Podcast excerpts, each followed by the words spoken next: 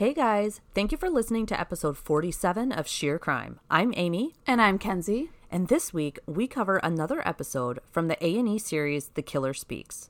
Dena Riley was having a tough time coming off of a year that most people would call rock bottom when she met and fell for Richard Davis. He was charming, stable, and intelligent, all of the things Dena was lacking in herself. But soon, his dark past comes face to face with their budding new relationship. Luring women in with the promise of meth, Richard and Dena engage in violent sexual threesomes ending in murder. Before they're apprehended by police, two Missouri women will have been raped, tortured, and killed by this vicious and sadistic couple. Today, we hear the story from Dena Riley herself, and albeit not always truthful, we get a glimpse behind the camera of their brutal and deadly love games.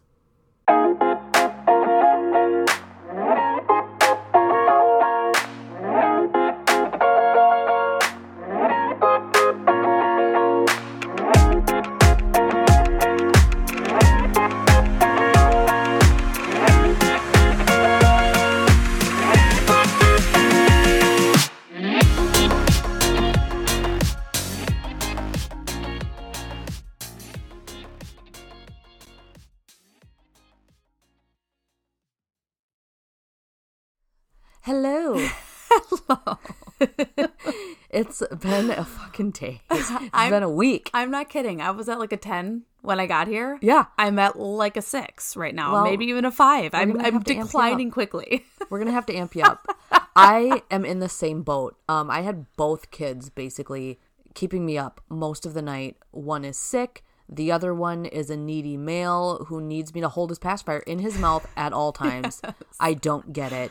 I'm exhausted. yes. You probably are really exhausted. You didn't get much sleep last night, but I feel like I didn't get much sleep either, which is just strange. I don't know. There's just a lot going on.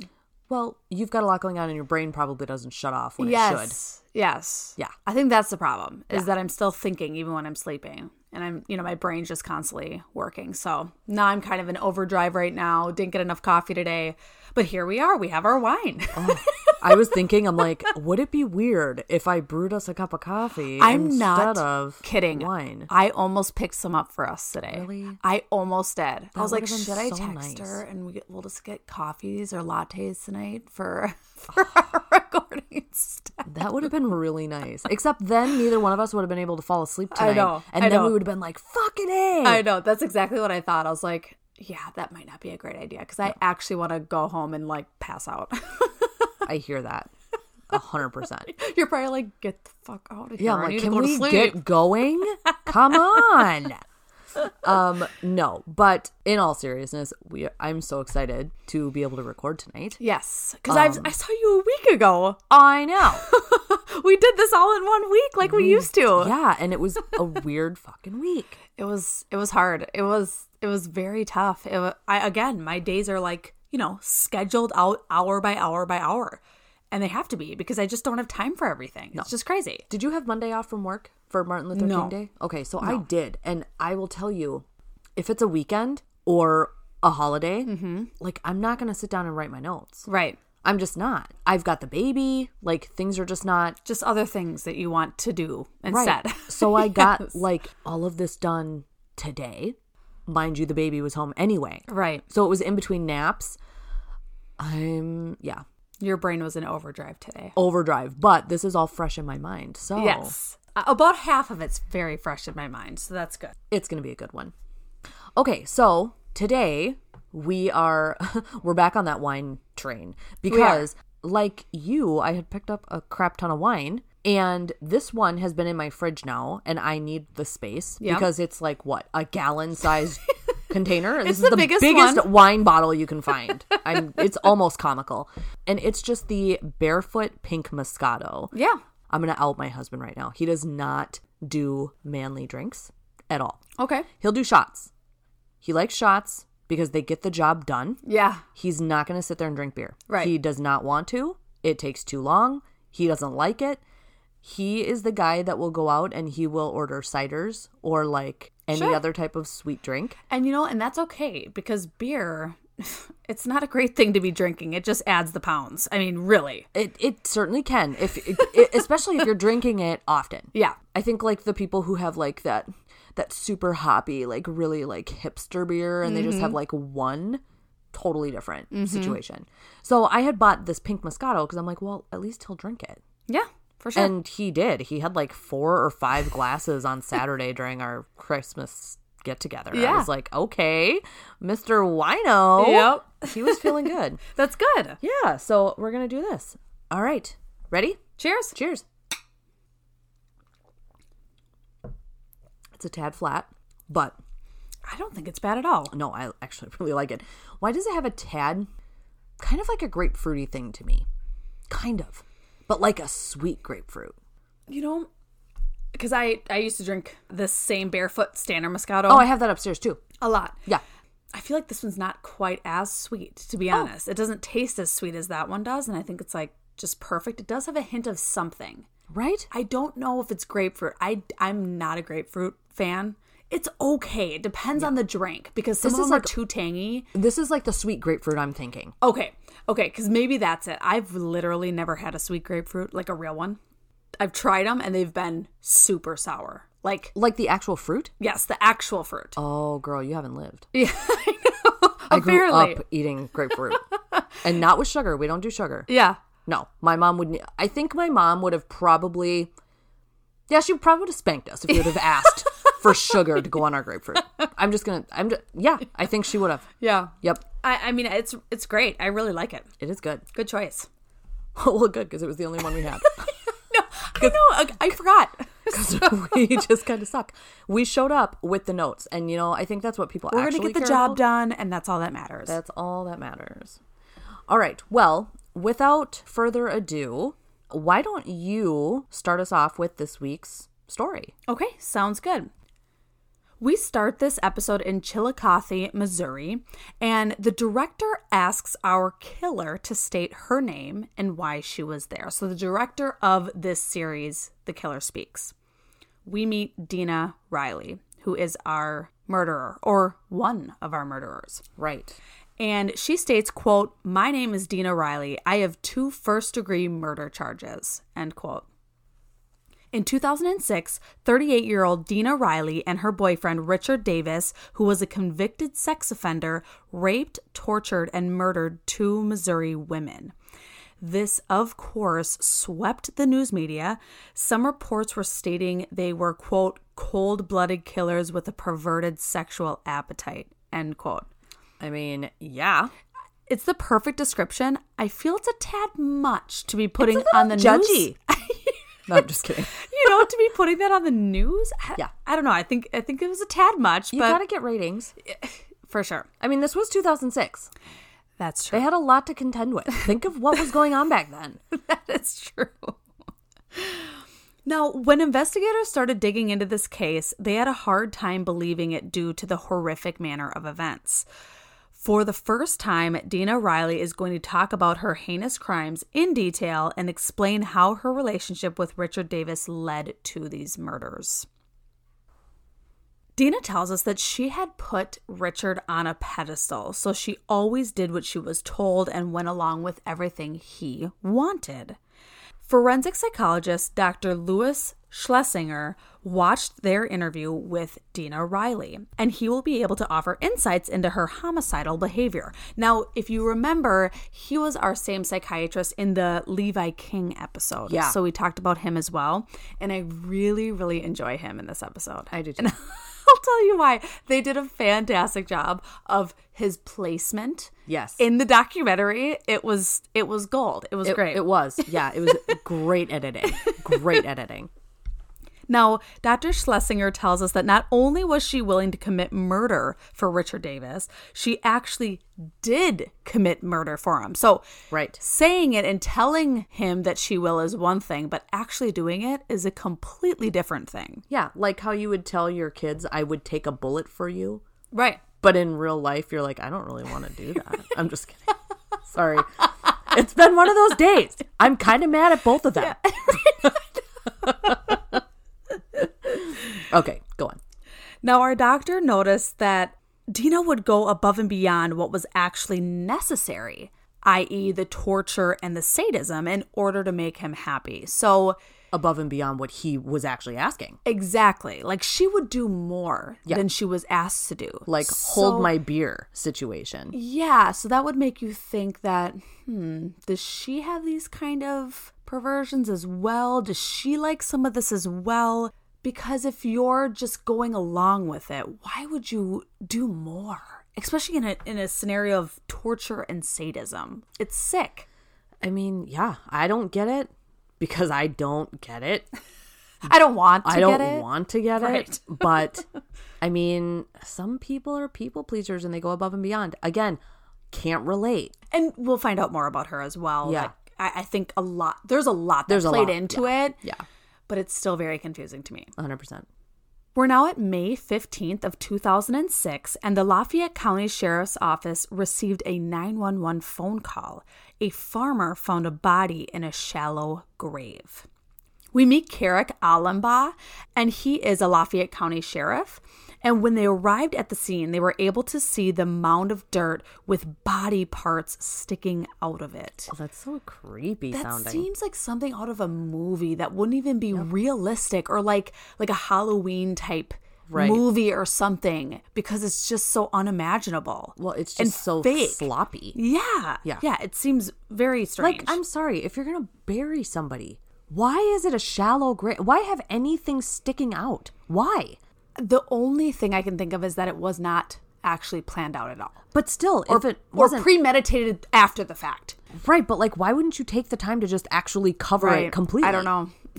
I don't know. It doesn't make any Maybe they think that they're not going to get caught. So they're like, we're in the middle of nowhere. Because again, they are in a rural part of the county. So seeing this kind of thing and finding this kind of thing is actually pretty rare. But still. But like a leg sticking out of the ground is gonna attract some attention from somewhere. Right. From from somebody or something, Right. for sure. Detectives soon figure out that it was the nude body of an adult female. Now, Kerrick tells us that they sent the body off to the Jackson County Medical Examiner's office, who were able to get her fingerprints. The victim was identified as 41 year old Marcia Spicer from the nearby city of Independence, Missouri. Her death was determined a homicide by suffocation. We meet Detective Don Hammond. He's also with the Lafayette County Sheriff's Office, and he tells us that the medical examiners were able to find severe damage to the neck after a preliminary autopsy of Marcia's body. Marcia was a mother of two children. Mm.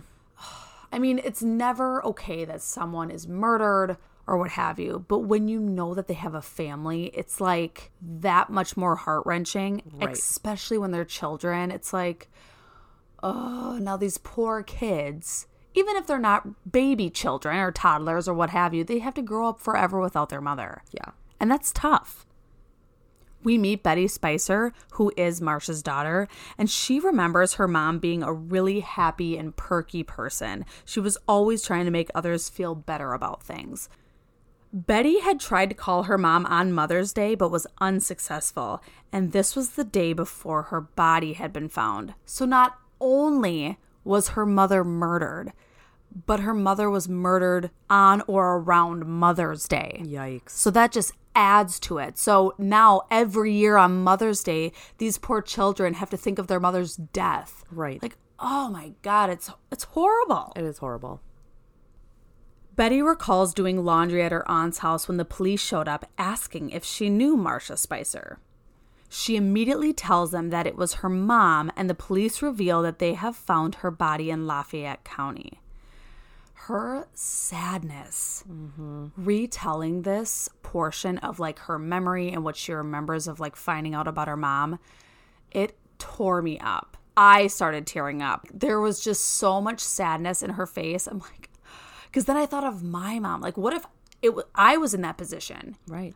I don't know how I would deal with that. I don't know how I would recover from that. Yeah. Knowing that her life was taken, not that she died of an ailment or died accidentally in a car accident, which isn't any better, but knowing that someone voluntarily took her life. Right. You know what I mean? I think it's just Right. a different aspect that you know that someone purposely did this to her. Somebody did, yeah, somebody was at fault. right. And somebody had like, yeah, There'd be so much like sadness and pain and anger associated with the feelings, I think. right. How else are you supposed to feel? I it just made me so sad. It, it's very very sad. The last time she had spoke with her mom was the Friday before she was murdered. And although investigators didn't know yet, it was Dena Riley and Richard Davis who brutally murdered Marcia. It was the conclusion of a twisted and sick love affair that had started 8 months earlier.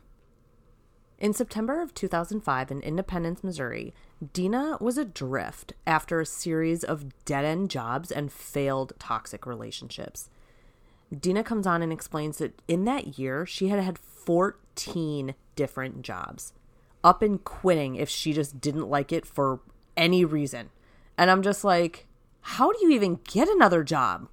You- You're obviously not like filling out previous job experience because No, some that's a red flag. I would assume it'd be like the lowest level type of job Oh, is what it would yeah, be. yeah. Because they'll hire whoever and it's like of course you don't like the job, but how do you pay for shit? How do you pay for shit? I I mean, would you have to like go to beg, borrow, and steal, probably. could be or becoming a sex worker. Right. But at the same time I'm like, girl, 14 jobs and you couldn't jobs. keep one? Not one. Okay. 14 job applications she filled out. Kill me. That's too much. But I mean like most people And interviews. And who knows? Maybe she didn't even have to interview, right? Maybe they just gave her the job on the spot. Maybe. Is what I don't know. I'm just trying to like put aside all of that. But she says that she just didn't like it. She just Yeah. didn't like her job, so she left. It's like there's a lot of people in this world that don't like their jobs but keep them because they need to make sure that they, they can afford things and make sure they're not homeless. Right. You know, I just I Well, like I kind of get the impression that she probably was sort of homeless. We also find out that she had always been in abusive relationships, both physically and or mentally, so mm-hmm. not, you know, just physically all the time. And she said at one point she had been with a man who was so mentally abusive that she begged him just to beat her in lieu of more I guess, mental fucking with because she felt that that would be easier to heal from. You could heal from, I mean, sticks and stones. Yeah. Right? Yep. It was actually now I don't know if she was trying to play like the pity card. Yeah. a little bit she wanted us to feel bad for her. But it did kind of make me feel sad. If she actually did say that to someone at some point in her life, Yeah. that makes me horribly sad for her. That Yeah. she thought that that's the type of relationship she wanted to be in. You know what I mean? Well, here's what my thought is if you have been in those types of relationships your entire life, fucking switch it up. Like you're Yeah. clearly a beacon for trash men. Mm-hmm. Trash. And there must be something that she's doing to allow them to act this way. Oh, 100%. You know, and I I think a little bit of her personality has to do with it as well. She's all about pleasing. She's very passive. She's very much a submissive person. oh, yeah. You know what I mean? So these type of men hunt those type of women down. yeah. On top of that, she was using drugs. Right. So being coherent and really knowing what's going on probably didn't happen a lot for her. No. You know? So again, I think it was a, a whole slew of different Oh, it was a m- factors. yeah. But it's still sad nonetheless. I mean, to think that women are getting beaten by these fucking nasty ass men that just think that they're fucking God's gift to earth, it pisses me the fuck off. Like, it makes me so mad that these people even exist. like, Agreed. Agreed. Well, we do find out that Dena had been using meth regularly. So it wasn't that she was just like dabbling here and there. She's like Right. hardcore into meth. Dr. Schlesinger tells us that he feels Dena tries to present herself in a sympathetic way, that her life was hard due to the abuse from the other men.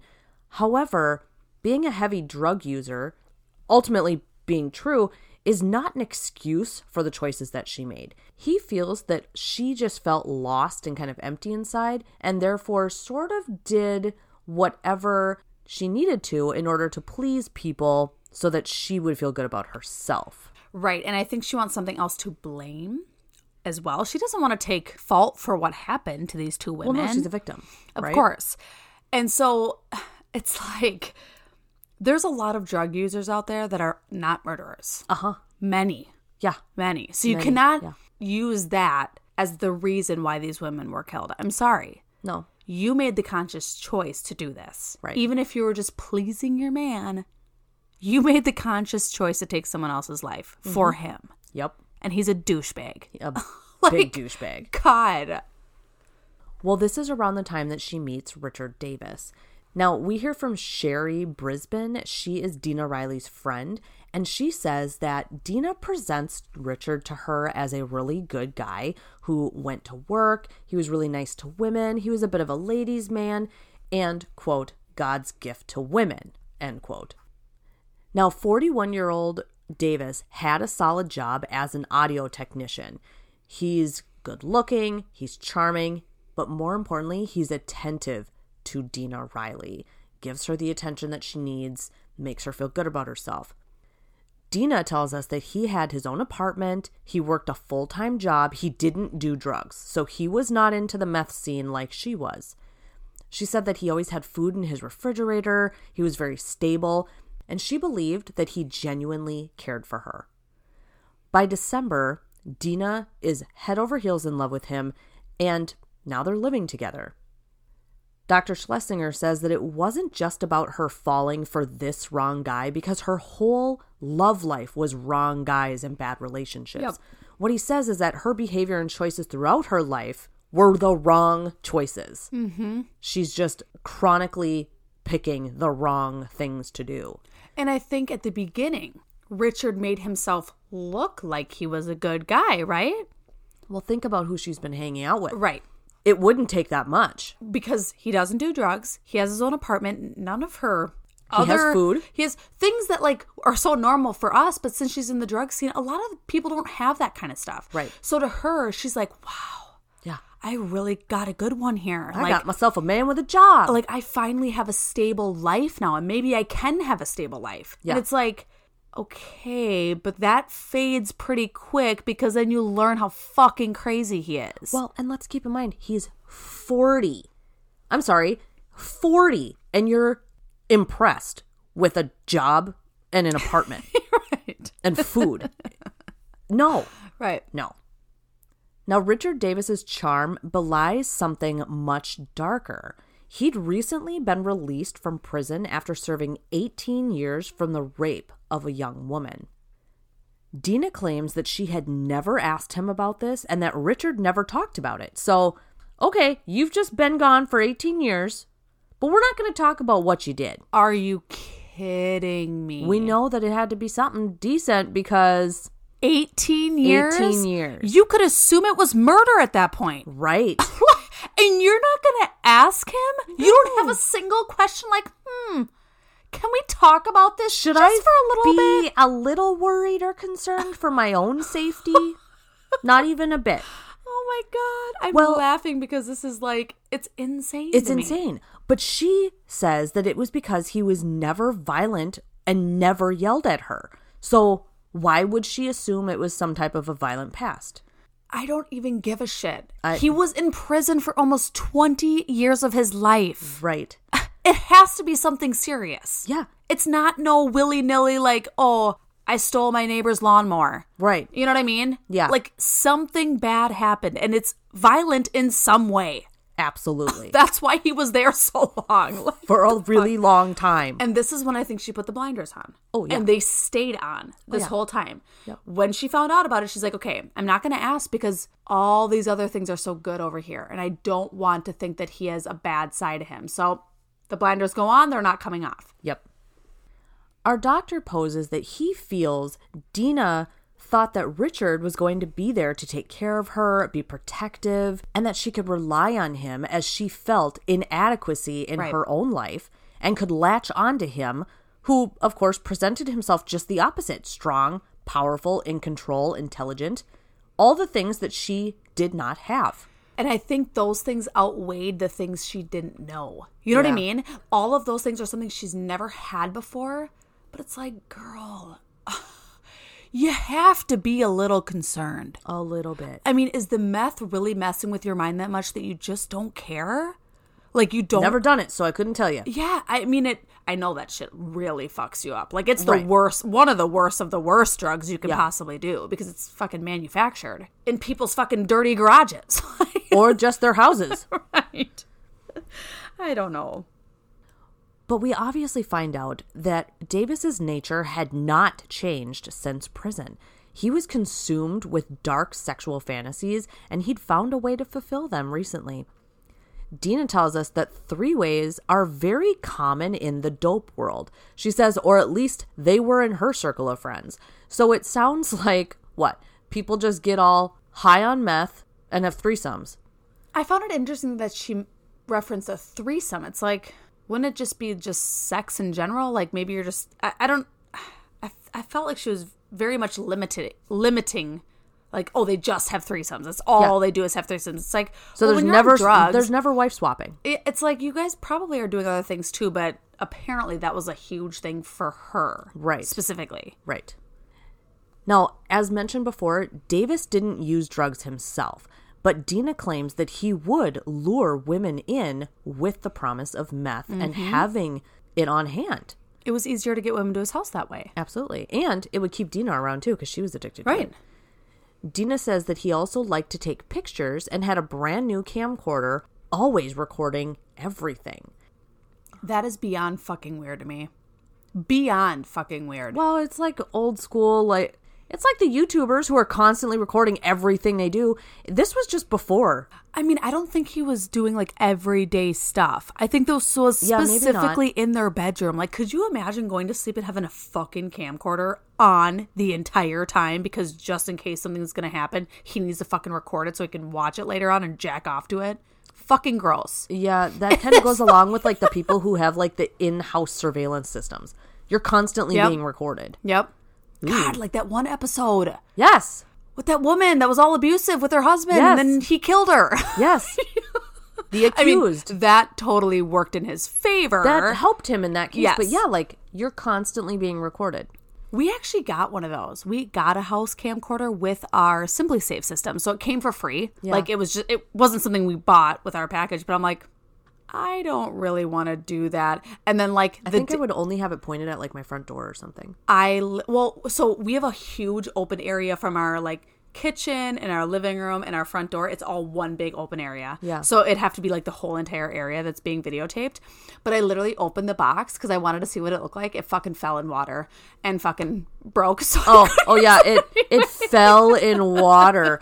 Oops. Can't use it. Yep. Well, I was trying to like, I was trying to set it up to see if it could even work, if I could even stick it like on top of my cabinets, because that's where it would have to be. Yeah. Fell out of my hand directly into the sink into a glass of water, Well, and I'm like, well, that means that's divine intervention. yes, I wasn't supposed to. Nope. Nope. in my house. Well, as we find out, as soon as Richard got to know Dena, he quickly realized how easily he could manipulate her. Mm-hmm. And soon enough, understanding that she was actually pretty perfect for him. We're now at May 13th of 2006. Six months into their relationship, Dena drove Richard to pick up a woman he had recently met. It happened to be Marcia Spicer. Dena tells us that Marcia got into their car and she had a small box of clothes with her, and Richard told Dena that she would be coming over to their house to do some laundry. Okay, do you think That instantly made me think of the episode of Friends when Monica and Chandler are sneaking around and they're talking about doing laundry, and he's like, Oh, is that my new nickname? Instantly, I'm like, Oh, this was before their time. Well, to me, that just seems very weird. Why? He's the he's the real responsible guy with an apartment. he probably also has quarters for the laundry room. I'm sure. I'm sure he does. Well, and of course, Dena never even questioned it. Not even once. Never even questioned. She goes, "Oh, okay, cool. Yeah. I totally believe you." Well, because he's a super nice guy. Of course. Now, Richard and Marcia were in the basement of his apartment, which again, I'm like, there's a basements in apartments? That's where the laundry room was. Okay, so it wasn't his personal laundry. My guess is it was the actual like laundry room. Because, okay, w- it really screwed me up in this episode because they kept showing houses as if Richard owned a house. Okay, So, it was screwing me up because then it would show like a basement of a house. And I'm like, why are y'all doing that? Like, show an apartment. okay. Like, laundry room. Yes. Okay. So my first apartment with my daughter's dad was actually the basement of a woman's house. Okay. So it, maybe it was like that. Maybe it was like Okay. a house that they had like split off into maybe Like a duplex. right? Living Okay. spaces, but like one is upstairs, one's downstairs, or like whatever. And yeah, Okay. Okay. That makes more sense because they just kept depicting houses. that's like, true. I, are- I why are you forgot that they kept showing that. You're yeah. screwing me up here because you keep saying apartment and showing me houses.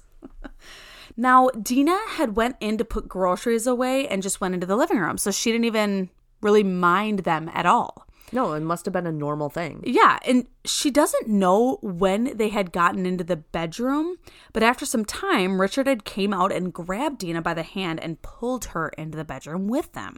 She noticed right away that both Richard and Marcia were naked, and there was a camcorder set up on a laundry basket. And she, because they were doing laundry. and she remembers Marcia laying on her back with her hands bound together. Now, just put a pin in that because that's going to kind of come full circle again at another point. that sounds painful. Do we have to put a pin in her? She's had enough happen. in the statement, Oh, Ame. okay. Just remember. Dr. Schlesinger reviewed court testimony containing statements made by Richard and the facts in his earlier rape conviction. And he thinks that Richard Davis is a sexual sadist. And sadism is the infliction of pain on others. But even more basic to the infliction of pain is total control. He loved being in control. Mm-hmm. I think that's where it shows like binding people with their hands tied, that kind of thing. They're powerless at that point, right? Oh, totally. They can't really fight back. You have all the power in that scenario. Yep. And this type of control over life and death is really stimulating to Richard. Many people can understand why Richard would do something like this since he's had a long history of being a sexual deviant, but many would wonder why someone like Dena would do something like this. Right. Because it's totally out of her character Yeah, not like her at all. to do something like this. But again, he must have some power that we are not aware of to make her do something like this and be a willing participant Yeah. in all of this. I mean, his name implies everything. It has to do something with his dick. I knew, I knew when we were do- when I was doing notes, it was gonna come up. A dick joke was gonna come. There's always a dick joke. Always. I mean, I've been also sitting here trying to figure out how to bring up small dick energy. It'll come up, But it'll Just come up for it. later. Just wait for it. I mean, it he comes up all the time. yes, he does. Absolutely. Clearly, for the camcorder, he's up all the time. Ew! I don't want to think about it. Well, you're gonna have to because that's what this episode is about. So, Now, it does become apparent that there was a transformation between them just having a relationship to Dena almost becoming his assistant, yeah, which is so icky to even think about because it's like she's having to like finish his dirty work or clean up his dirt. Oh my god, ew, it grosses me out. you mean she's got to she's got to finish him off? Ew, I didn't even think about that. I mean like Come on, I mean like doing what he did what she did to Marsha at the end. You know, she had to finish that off for him. Yeah. Right? Ugh, I just hate it. yeah. Well, she's almost like a sexual slave. I think she totally is Right. at this point, and she's in it, and now she doesn't know how to get out. Dena remembers Marcia being pretty vocal, and she even tried fighting off Richard. And now, just to preface, Marcia was crying. This was not consensual. So Right. the whole like beginning part where like she got into the car with them, she was gonna do laundry. At first, I was like, okay, well, maybe she's gonna be a willing participant. Maybe she wants to do this threesome for meth, whatever. I don't know. Right. You, we weren't really aware. This is not consensual. Yeah, it she stopped did not. being consensual at this point. she did not want to do this. Right. And Richard was pretty rough with her. Now, the film crew asked Dena if she had helped Richard during these horrible acts on Marcia. And this was Dena's response.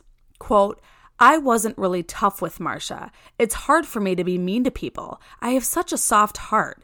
I couldn't ever intentionally be mean to somebody. End quote. I'm like, excuse me? Uh, you're on fucking tape. How are we sitting here today, Dena? Can you answer that question? No, You fucking murdered her. murdered. You're not a nice person. No, You don't have a soft heart. no. Like, what the fuck are you? You're you not are- some like What? like she said the complete opposite. You are convicted of first degree murder twice. Not once, twice. what the fuck? Now, the film crew then asks Based on the reports, Marcia was beaten very badly. And then Dena replies with, quote, I don't remember her being beat up that bad. I just remember her lip being a little swollen, end quote. Now, Dr. Louis Schlesinger comes back and says she wants to spin this story now so that it's more sympathetic for her. A hundred percent. She she wants to be the victim, of course. Now, but when you watch the tapes and actually see all the evidence in its totality, you will realize very quickly that she was an active participant in this torture just as Richard Davis was. Yeah. Which is like how can she say that? How can she say that there was no torture, no pain, she wasn't beaten badly when it is all on camera? It's not just her words. herself Because it's so weird. she wouldn't do this outside of him. So in her mind, it wasn't as bad as what they're saying because this wasn't her. Maybe it was her way of living with it and dealing That's with it. That's what. I mean, yeah. You know, she has to tell herself that it wasn't that bad. Well, sorry, know? bitch. Oh, like, You're in fuck? prison for life. Dena goes on to say that she just went along with it and we were just having a threesome. Like, no big deal. Yeah, we just, just, having like, a threesome. Constantly tie people up and like beat the living shit out of them while we're doing threesomes. Oh, it's horrible. Now the film crew asks again, so then what happened after that? And Dena says she was so focused on Richard and she was only listening to him and doing what she was told, and Marsha lost her life. Okay. That sounds uh, accidental. Right. And so I'm like, okay, if you were the one that killed Marsha, are you just completely putting that out of your mind and pretending that you didn't even remember what was going on? You have to remember what you did. And we'll see. I mean, even throughout all of her interview, she did not want to talk about it. No, she did not. She did not want to go into detail. She did not want to actually admit to it. And she kept saying, she's like, I can't say this stuff on TV. And I'm like, well, what does that mean? Why are you here then? was it much worse than you're trying to make it be? Right. It must have been. If you can't say it on TV, it must be a lot worse than you think, or you're you're leading on. Ugh. there was like times, like at the beginning, I felt a little sad for her because I was like, oh, you know, like her life was pretty shitty, blah blah blah. Got in bad situations, and I'm like, she's just fucking playing us right now. Uh-huh. She is playing us right now, completely.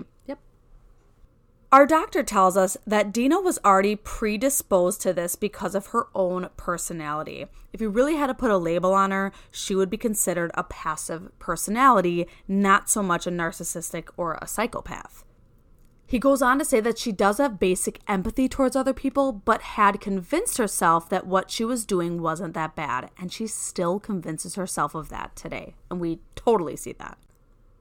Now, Dena was born in South Kansas City and she had a pretty quiet suburban childhood. She tells us that she had wonderful parents. There wasn't any issues with drinking or drugs, and they didn't do that. She says that her mother was a stay at home parent and was a sweetheart.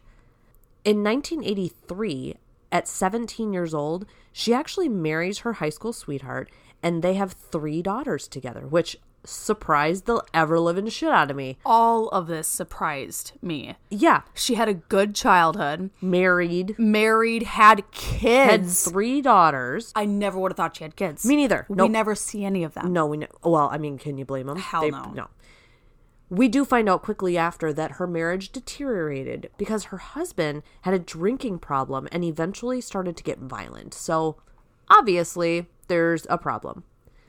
In 1989, she left her husband, and interestingly enough, she loses her children in a custody battle, which to me, I'm like, How? how did you lose your children? But we do find out that that's right around the time that her drug addiction began to actually spiral out of control. So, that right there leads me to believe that her meth use was enough that it got in the way of her parenting.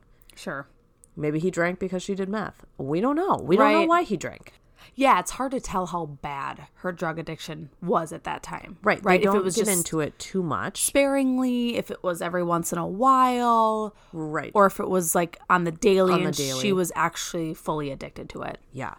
I mean, we find out that she had smoked marijuana since high school, but by her late 20s, she had developed a meth addiction and she was, quote, living to get high, end quote. I hate, I hate when people are like, well, they started off smoking marijuana and it led to meth. Yeah. Uh, clearly, you've A, never smoked marijuana, and B, never did meth because pretty sure they are absolutely not the same thing Right. whatsoever. not at all. And I know plenty of people that smoke pot and don't do anything And else. never touch meth. Okay. It's like the 12 steps of drugs, right? Right, You're going to start off here. Yep, then- It's like the then you're shoots and ladders Yeah. of drug use. I don't think so. it doesn't happen to everyone like that. Oh. Dena believes that she truly wouldn't have done what she did while with Richard had she not been on meth and having a pill popping addiction. I mean, I can kind of see what she means, but at the same time, you're a grown ass fucking adult, and many people are drug addicts that do not murder people. Right. So, no. Again, it's a way for her to explain her behavior and the way she acted. Yeah, and Dr. Schlesinger even says she was an adult and knew exactly what she was doing at that time. This is not an excuse, and she was not having a psychotic break at the time. No. So, in no way, shape, or form can this be used as a reason as to why she did what she did.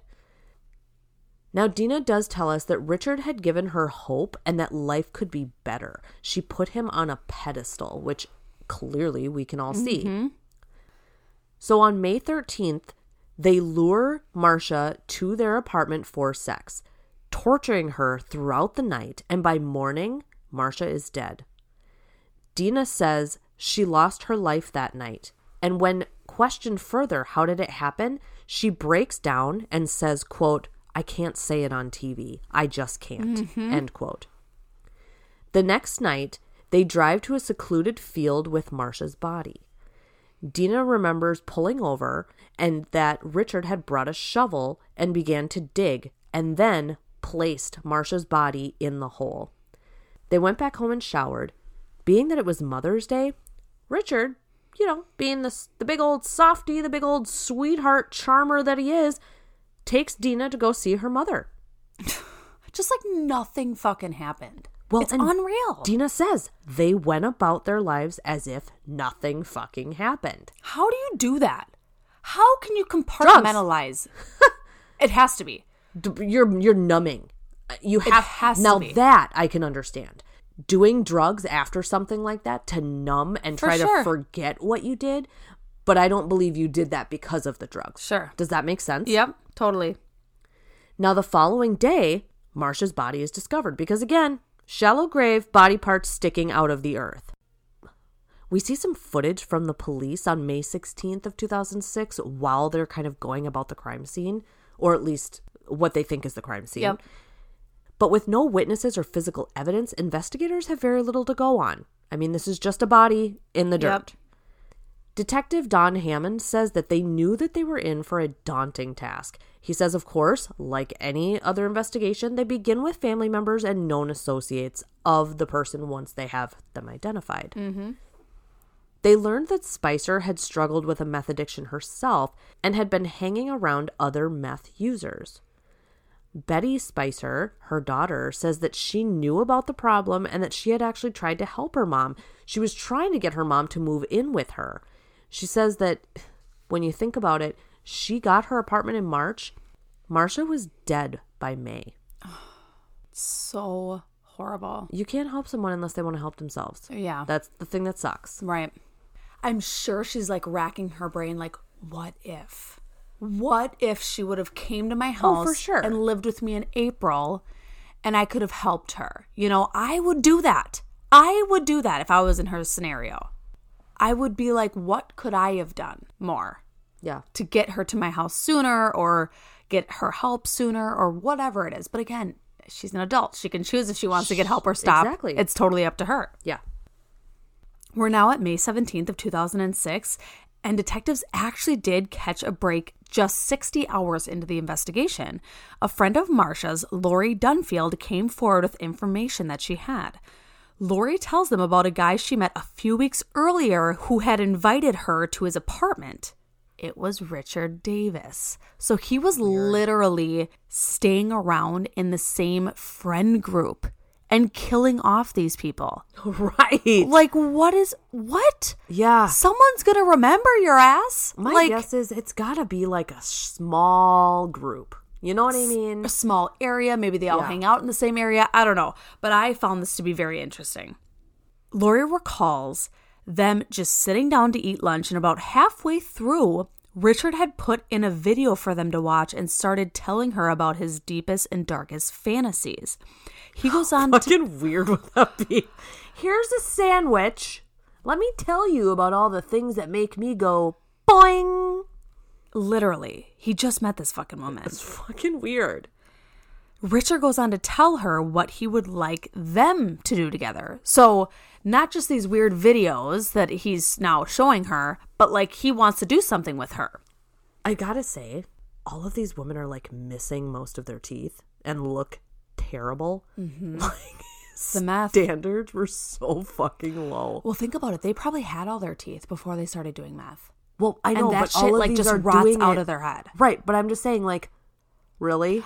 I think he he knew that he wouldn't be able to get anyone else. For sure. You know, it wasn't. I don't even think it was about that. I think it was strictly about it was strictly about the what sex, he could the do. power, Yeah. the torture, the sadism, all that kind of shit. and you're probably easier to control when you're under the yes, influence. yes, and that's why he he lured women with meth. He didn't even do fucking meth. No. like that's even the more weird part. Like Yeah, he, he just he bought it engage- frequently. right. he Never would never it. use it. the video Lori watched showed Richard engaging in rough sex with two other women. He then made a twisted proposal to Lori.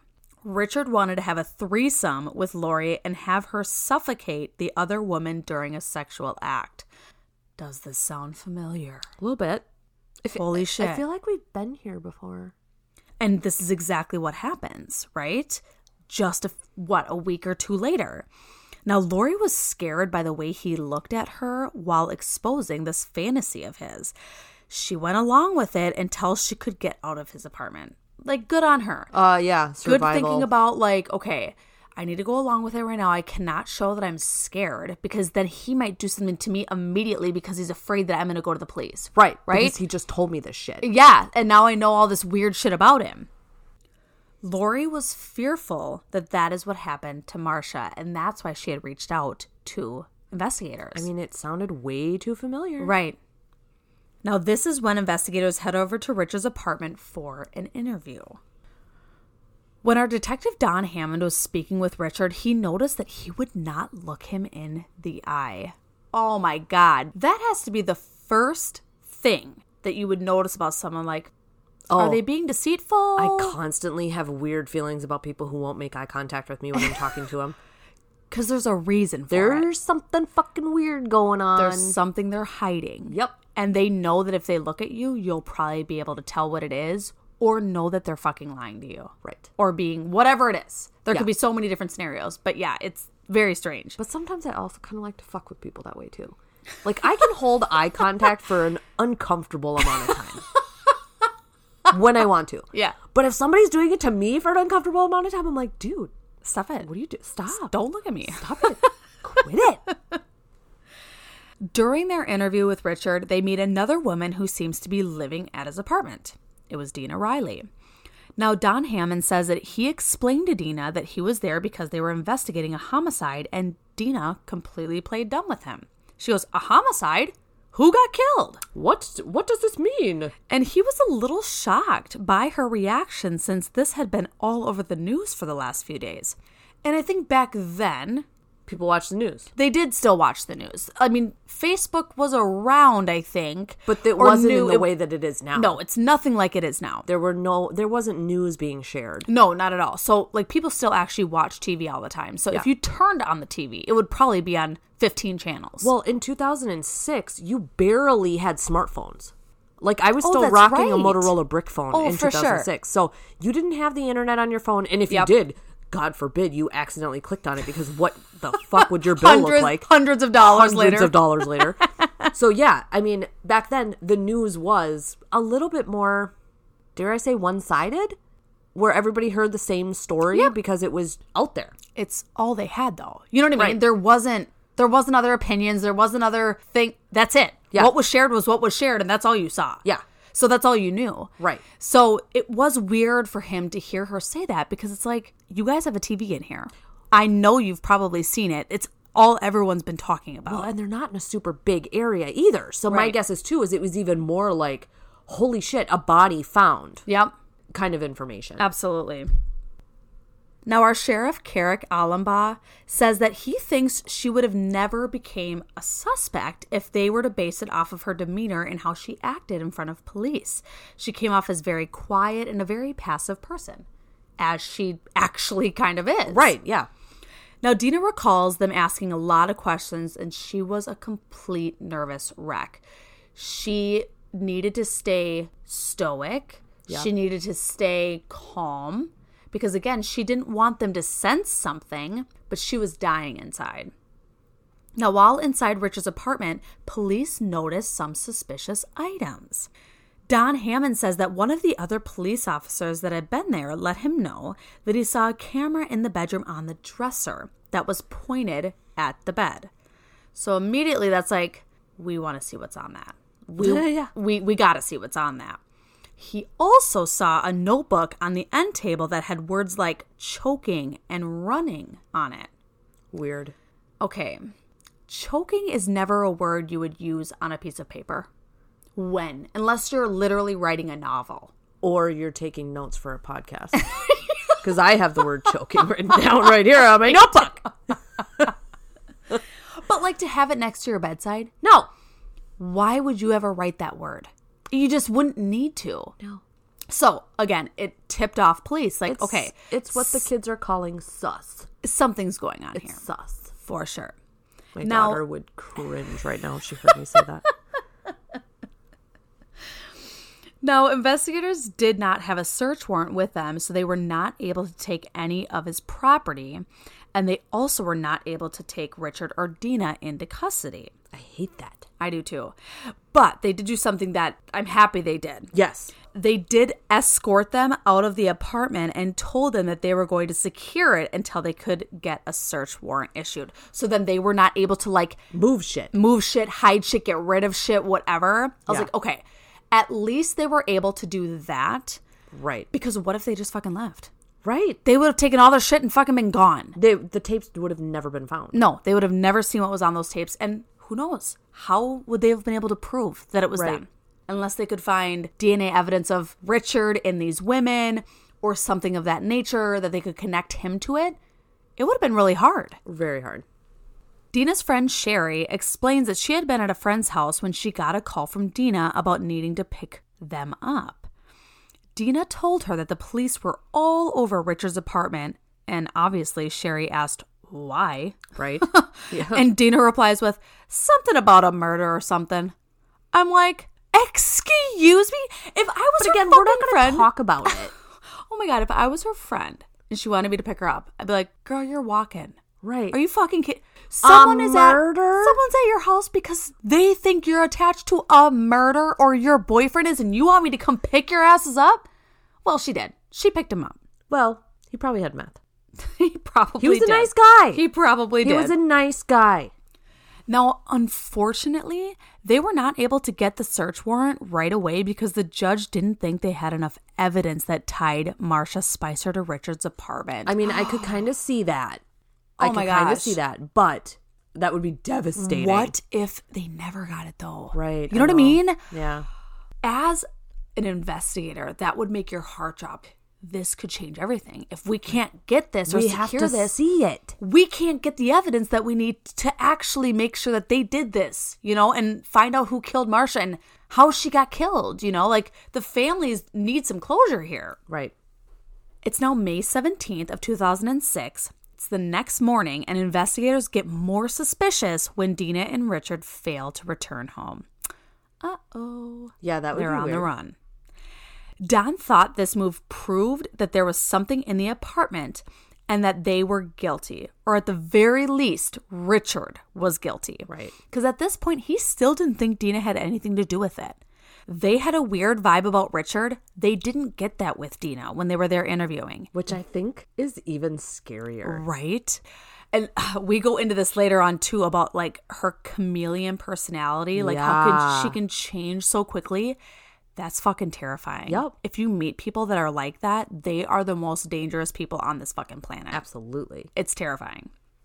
Dena does tell us that they had borrowed Sherry's truck and went on the run. So they first ask for a ride, and then like, oh, actually, can we just borrow your truck? I, we don't need you. We just need your vehicle. We'll Sorry. let you out. But can we just have your truck? Two days later, police secure a search warrant. It's May 19th of 2006, and they get a first look at that video camera and the videotape shocks them all. Oh my god, I would never. I don't think I could ever watch something like that. Oh, see, and I was slightly like offended they didn't show us anything from it on this. It I could the way that these detectives were talking about it, it was one of the worst things they'd ever seen in their whole life. Yeah, it was probably pretty bad. I think they could have showed us some like not as bad parts in it. I'm sure the whole thing wasn't as terrible as it was. There had to have been an intro. Do you know what I mean? I'm just saying. Yeah. I felt a little cheated. As your your true crime mind wanted I to was view it more. very curious. I didn't want to see all of it. They could have even blurred everything out to make it seem less like realistic. or in your face. Right. Yeah. Or even like a reenactment. I could have done a reenactment. But no, They didn't give us nothing. they nothing. give us nothing.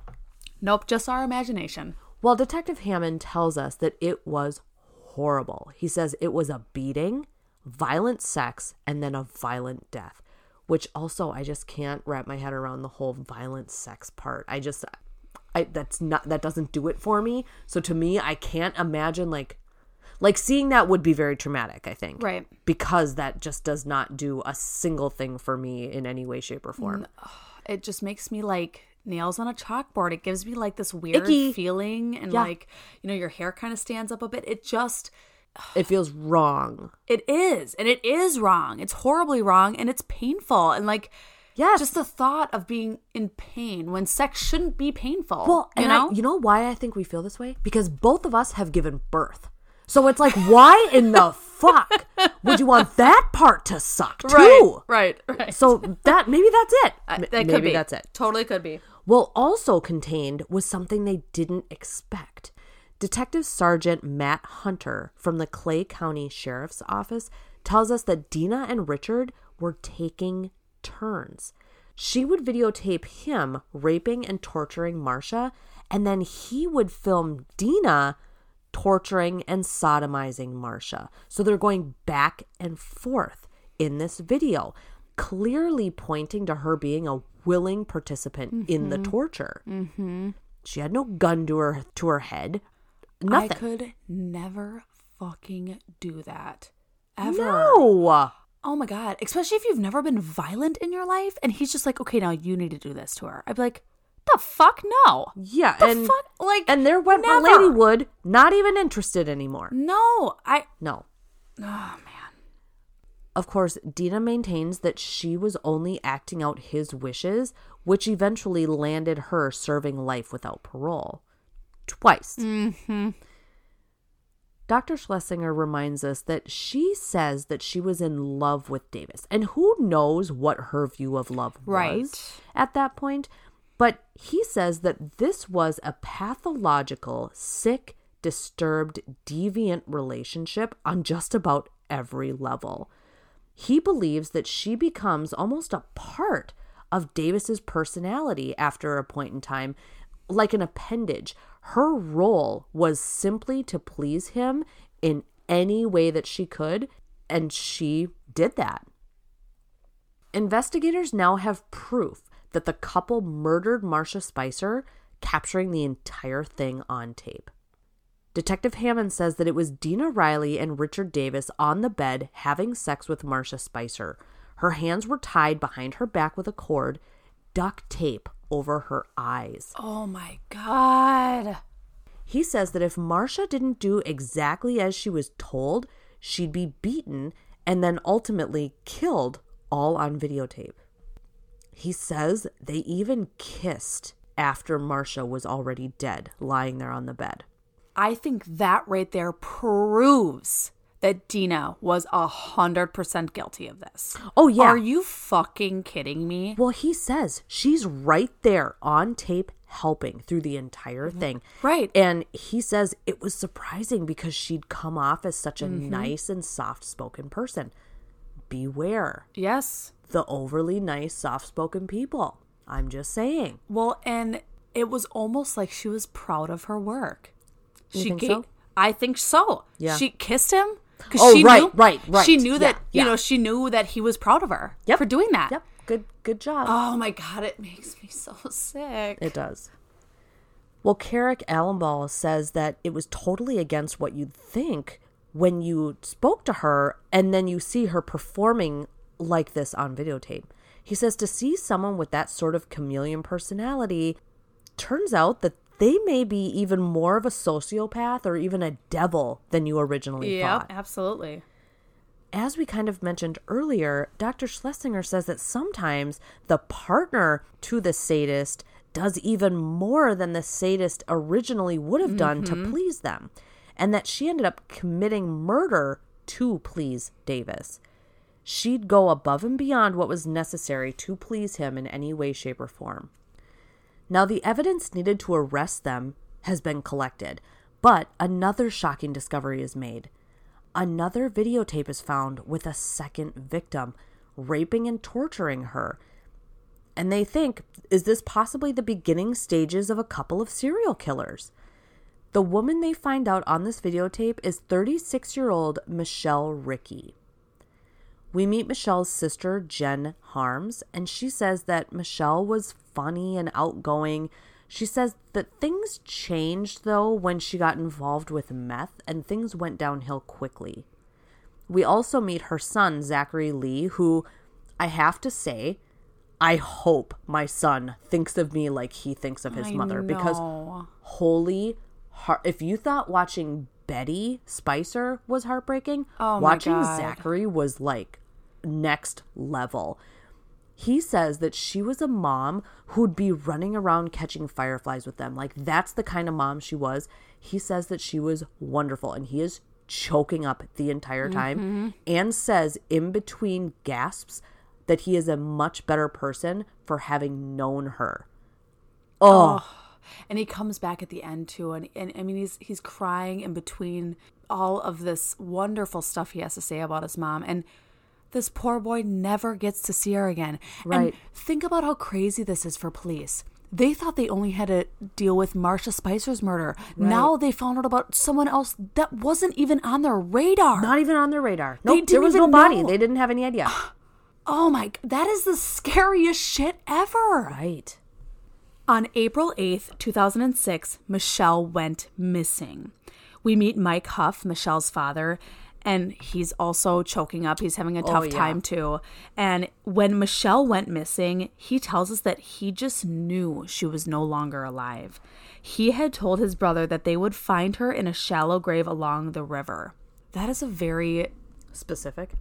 Specific and very scary place to let your mind go. I think because they already knew what she was involved in, being meth and stuff, and the crowd she Oh, was I running guess. along. Yep. I think he was just like, "This is what we're gonna do. Like, this is how we're gonna find her. It's gonna be this terrible fucking way." Yep. Because of what has been going on in her life. And the outcome is not going to be what we want it to be. Right.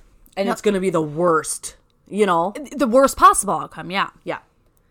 Six weeks before Marsha Spicer's murder, according to Dena, Richard lured Michelle Ricky with drugs to get her into his apartment, the same way he did with Marsha and with Lori. Mm-hmm. Well, they're too old for candy and puppies Yep. in a van, so why not meth and a threesome? And they're easy targets, I think, which is really sad to say. Meth, I'm sure, is not cheap. Nope. And if you don't have a job, if someone's telling you they're going to give it to you for free and you get to get high, And all you have to do is have sex with them? yeah, Okay. you know it's it's horrible to think like that but this is why it was so easy for him Right.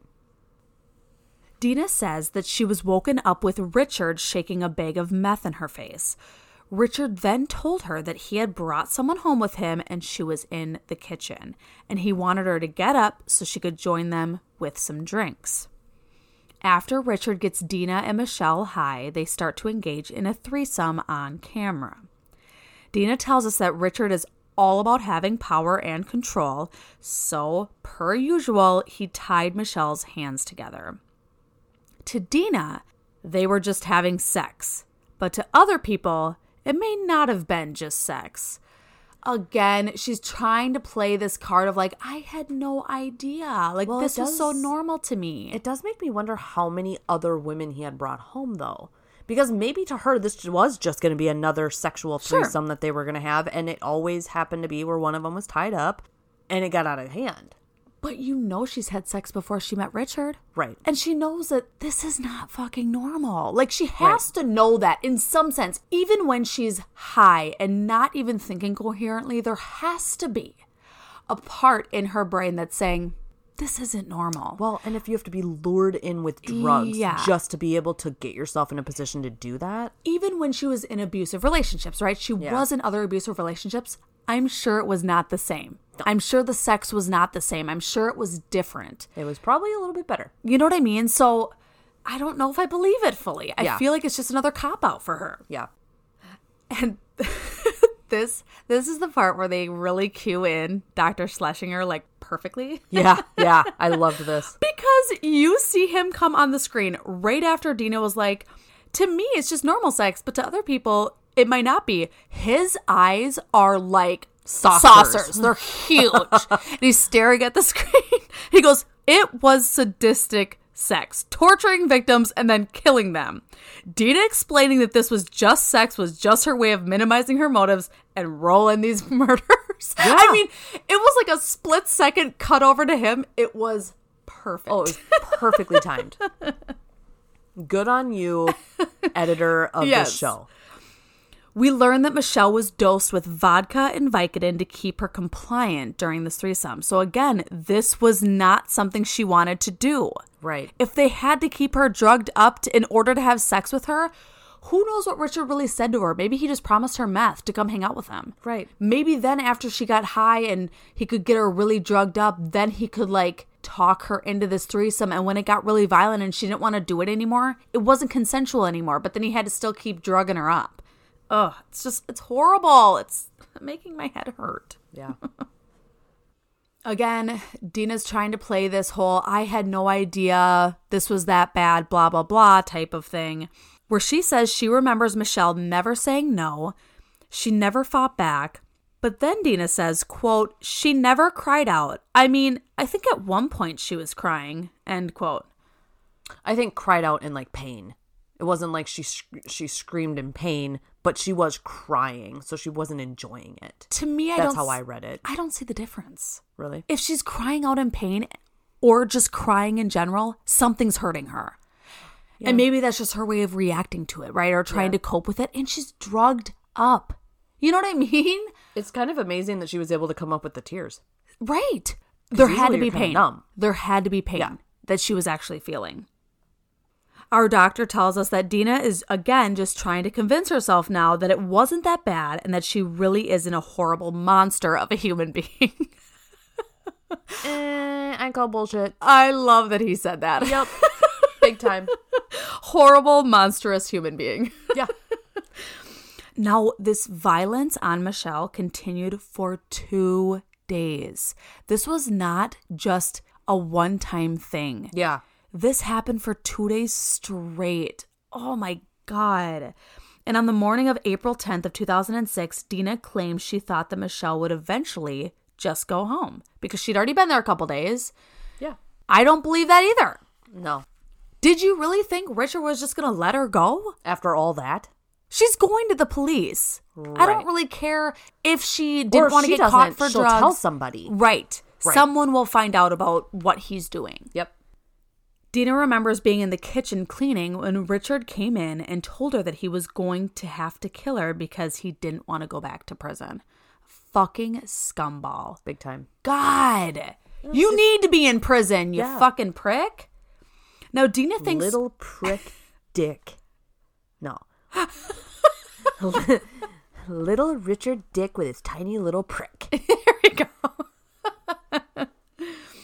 Dena thinks Richard had fantasies about killing, and Michelle was his starting point to start fulfilling on this fantasy. right. Oh, yeah. It went to that level. Yeah, He flirted with the line Yep, and then he had to keep going. exactly. Now, Dr. Schlesinger thinks the notion that this was all a surprise to Dena, the torturous and brutal sex, isn't believable. Dena was fully aware of what Richard was all about, and she wanted to please him any way that she could. We keep kind of going back and forth on this. Yeah. Well, I would She- say it's not even back and forth. We just keep reiterating it. Yes, I mean Yeah. she is just she's fully aware. She is a competent adult even on drugs. She knows what's going on. Yeah. And she knows that this is not good. Yeah. On April 10th, 2006, Richard and Dena drive her into the country in a densely wooded area while she is still heavily drugged up. Richard gets out of the car and starts walking Michelle through the darkness. Dena remembers Richard coming out of the woods and getting back into the car, genuinely upset, stating that he never wanted to do that again. He said that Michelle had tried to fight him before Richard was able to overpower her. It's, oh my God. No, thank you. I put myself in her shoes for like a split second on like what it would feel like to be out of it because you're on drugs. Yeah. You know, even just think about when you're like super drunk, So scared. right? And how like there's that part of you that's going, this is not good. Yeah. This is not good. Yep. But you can't fight back. Right. Or, you know, you can't get yourself out of it Yeah. because you're not fully coherent. No thanks. Just how scared you would be. Yeah. You know what I mean? Fucking yay. I that's that was the only thing I thought of was how scared I would be and how little I'd be able to show it. Yeah. The next day, Richard wanted Dena to go buy some charcoal and lighter fluid. She claims that she thought they were going to have a barbecue. Yeah. You know, just have some friends over and have a little party. But of course, that's not what he wanted to use it for. Dena drives him back out to the woods where he burns Michelle's body. Piece of fucking shit. God, seriously. On May 25th of 2006, a month and a half after Marsha has been killed, Dena and Richard are on the run. Dena says that he's driving and she's just continuously popping pills. Okay. Great for you, Dena. I I thought that it was a suicide attempt. I, Oh, for I- sure. I immediately because I'm like, you only do that if you want a specific outcome. Clearly, We find out that they stick to the back roads of southern Missouri, and police are obviously desperately looking for them. And about 125 miles south of Independence, Barton County Police get a 911 call no more than a day after getting a wanted poster with Riley and Davis's pictures on it. Now, they noticed that the man on the other end of the phone for the 911 call was pretty incoherent and nothing he was saying was making sense. But he hands the phone over to a woman. Now, at this time, Dena claims that they had attempted to kill themselves by overdosing on these pills. Police are sort of in disbelief over this, though. Who does that? And then, why call 911? right? Why are they? Who the hell knows? Who knows, They're right? probably so out of it they didn't even know what they were doing. It doesn't make any sense at all. Well, they find out that Dena Riley was the woman on the phone, and she tells police where they are. At the same time, Richard Davis crashes the pickup truck, losing control on some gravel and goes into a very deep ditch. Police find the truck with Davis standing beside it. They finally get him on the ground and arrest him and realize that Riley is still in the vehicle. She's unconscious, but she's breathing. Early in the morning the next day, Dena Riley wakes up in a hospital bed surrounded by detectives. She ends up taking them out to where Michelle's body was left in the woods. We find out because, of course, they had burnt her body in the woods that day. We find out that after the identification was made and it was determined that this was Michelle Ricky's body, nothing but her bones were sent back to her family in order for burial. And her dad is telling us this story and is just choking up. I mean, he can barely oh, get through it. I can't imagine that. I No. literally can't. The the. I just can't. I, it's just it's horrible. Is it bad that as a parent, I'd almost rather that just the bones come back to me than like seeing how brutally mur- like tortured she was. Do you know what I mean? Yeah. Do you need, do you know what I'm saying when I Yeah. say that? Like ugh, at least you could kind of like pretend that that part didn't happen in your mind. Or even on the flip side, getting anything back. Right. You know, and not ever being able to find your missing son or daughter. Right. You know what I mean? Yeah. Both of those are pretty bad, but I never want any of it to happen to me. Absolutely not. No. On February 12th of 2008, 2 years later, Davis goes on trial for the murder of Marsha Spicer. Now, being the control freak that he is, he requests to defend himself, but the court ultimately denies this request. Thank God. Again, I don't know how that is ever allowed. Ever. It should never, ever be allowed that you can defend yourself in a murder trial. I didn't even know that the judge could deny it. I didn't even know that was a thing. I thought if you didn't want to have representation, that you could represent yourself. I, I don't know, but that should not ever fucking be allowed. Dr. Schlesinger poses that he probably wanted to do it for the entertainment factor for himself and to be a sick fuck and cross examine the victims' families. I didn't even think about that. That's that. why I don't think they should ever be allowed. Right. It was the same thing with Rodney Alcala, where he like taunted Oh, it was horrible. the victims' families. Yeah. Like, fuck you. That Yeah, should not be allowed. It shouldn't be not. allowed. Especially in this case where they know it was him. yes, right? for sure. Now, of course, Marsha's family attends every single day of the week long trial. And some of the family members say it was very difficult because on the first day, one of the first things they show is a picture of her in that shallow grave, which, Oh oh, my my, gosh.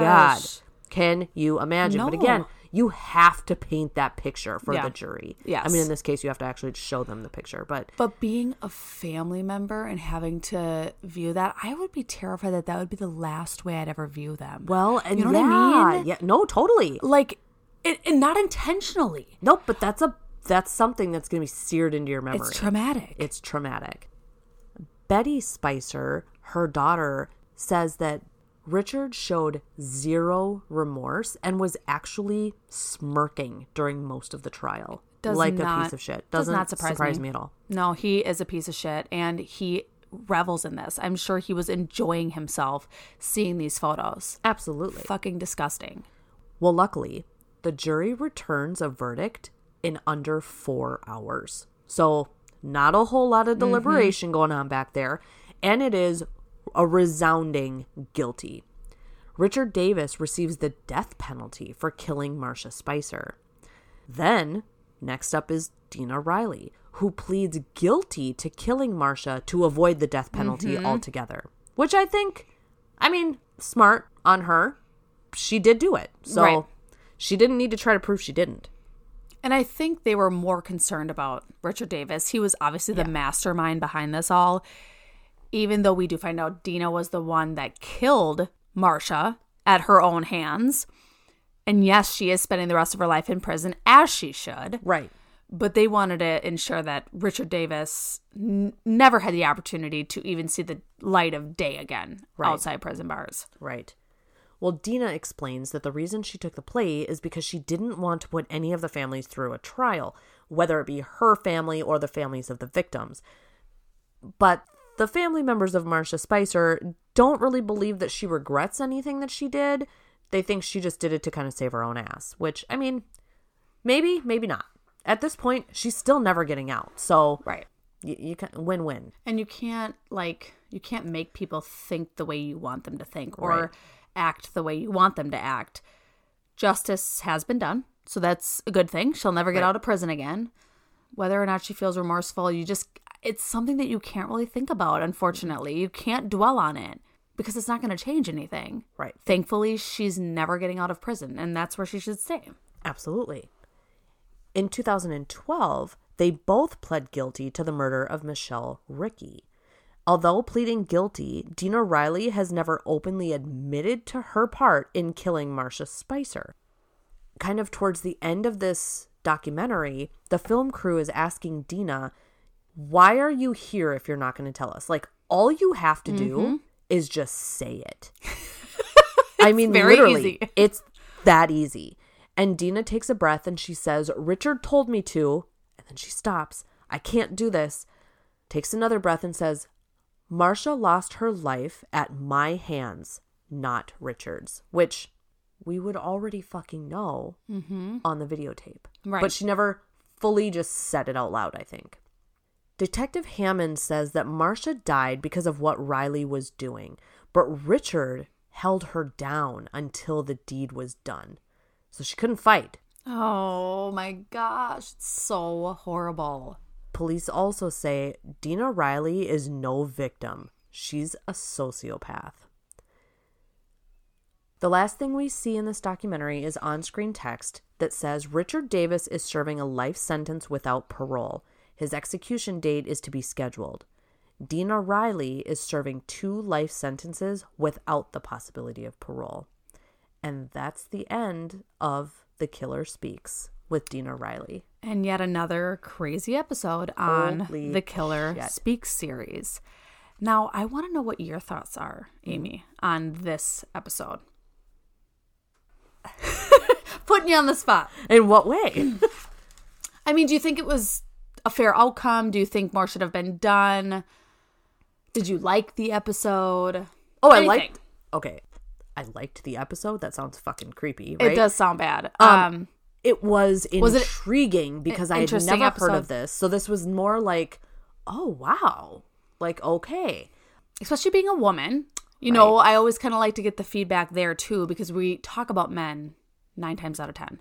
So when we get a woman on here, it is very different. And looking at the previous Killer Speak episodes, the men on there were fucking terrifying yes. and like not emotional. Dena had a lot of emotion. Dena was the opposite. Yes, she was the complete opposite. And maybe being a woman, we can just show our emotions a lot easier and you know what I mean? And being in a situation like that.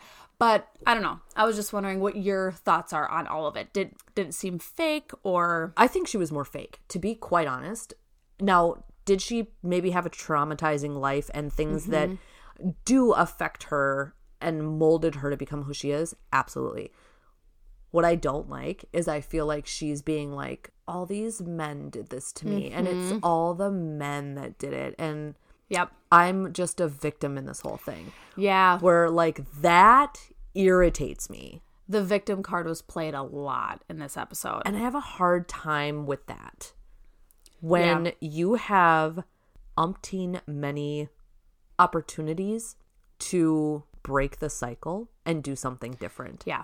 And I'm sorry, it's like the definition of insanity is doing the same thing over and over and expecting a different result. yeah. Yep. I agree. so that's where I just, but again, I'm also kind of a strong woman on my own and would never fucking do that. Right. So I can't Yeah. fully understand why other people do. Like, I don't understand how it doesn't click. for me, I think for her at right after meeting him, right, he had all these great qualities, like A job And- an apartment, and it like blew her mind, right? food in the fridge. And she's never had a stable relationship, so she's like, finally. And I think that's where it all went wrong. It clouded her perception yes, of everything else. It went really gray because she's like, okay. Well, he spent some time in prison. I don't even want to talk about it. Let's pretend it didn't happen because he's out now, right? We don't have to talk about it anymore. a year, two years, maybe. Maybe we don't need to talk about it. 18? 18 years? we got to talk about it. we gotta talk about it. Because guess what? That was probably a lighter sentence than what he could have gotten. Oh, yeah, Maybe there was it probably time served. right, right. Maybe it was like he could have gotten up to 25 years. Or he was like a model model prisoner, mm-hmm. right? you just never know. It's like ask the fucking questions. And then when this, you know, torturous, sadistic sex started, it's like, what the fuck are you doing, Dena? Get the fuck out of there. You thought he was nice, but he's playing you. Right. He's playing you on purpose because he knows that you'll go along with it. Yep. Overall, it's a sad outcome, obviously, for the two families that lost their mothers and sisters and you know the people that they loved in their life. It's it's horrible either way, but thankfully they're both in prison. Yeah. they're never getting out. Yeah. Next episode, we will be covering a new series on Netflix called Catching Killers on the Happy Face Killer. And this depicts the hunt for the person responsible for the murder of a young woman in Oregon in the 90s. Love the 90s. It's mm. everywhere right now. There will be questionable suspects, ever changing stories, and twists and turns you won't want to miss. If you want to follow us on social media, you can find us in our Facebook group, Share Crime Podcast Discussion Group. I love all the people that have already joined. Hell yeah. We're having a blast. I love all the updates, all the memes. It's so fun. I feel like I know everybody kind of like personally. Yes, it's great. Yeah. You can find us on Instagram at share underscore crime underscore podcast, Twitter at share crime pod, TikTok at share crime podcast, and our email inbox requests at sharecrimepodcast.com. We hope you all have a wonderful rest of your week. Stay safe, stay sane, and remember never run with scissors. Bye, guys. Bye.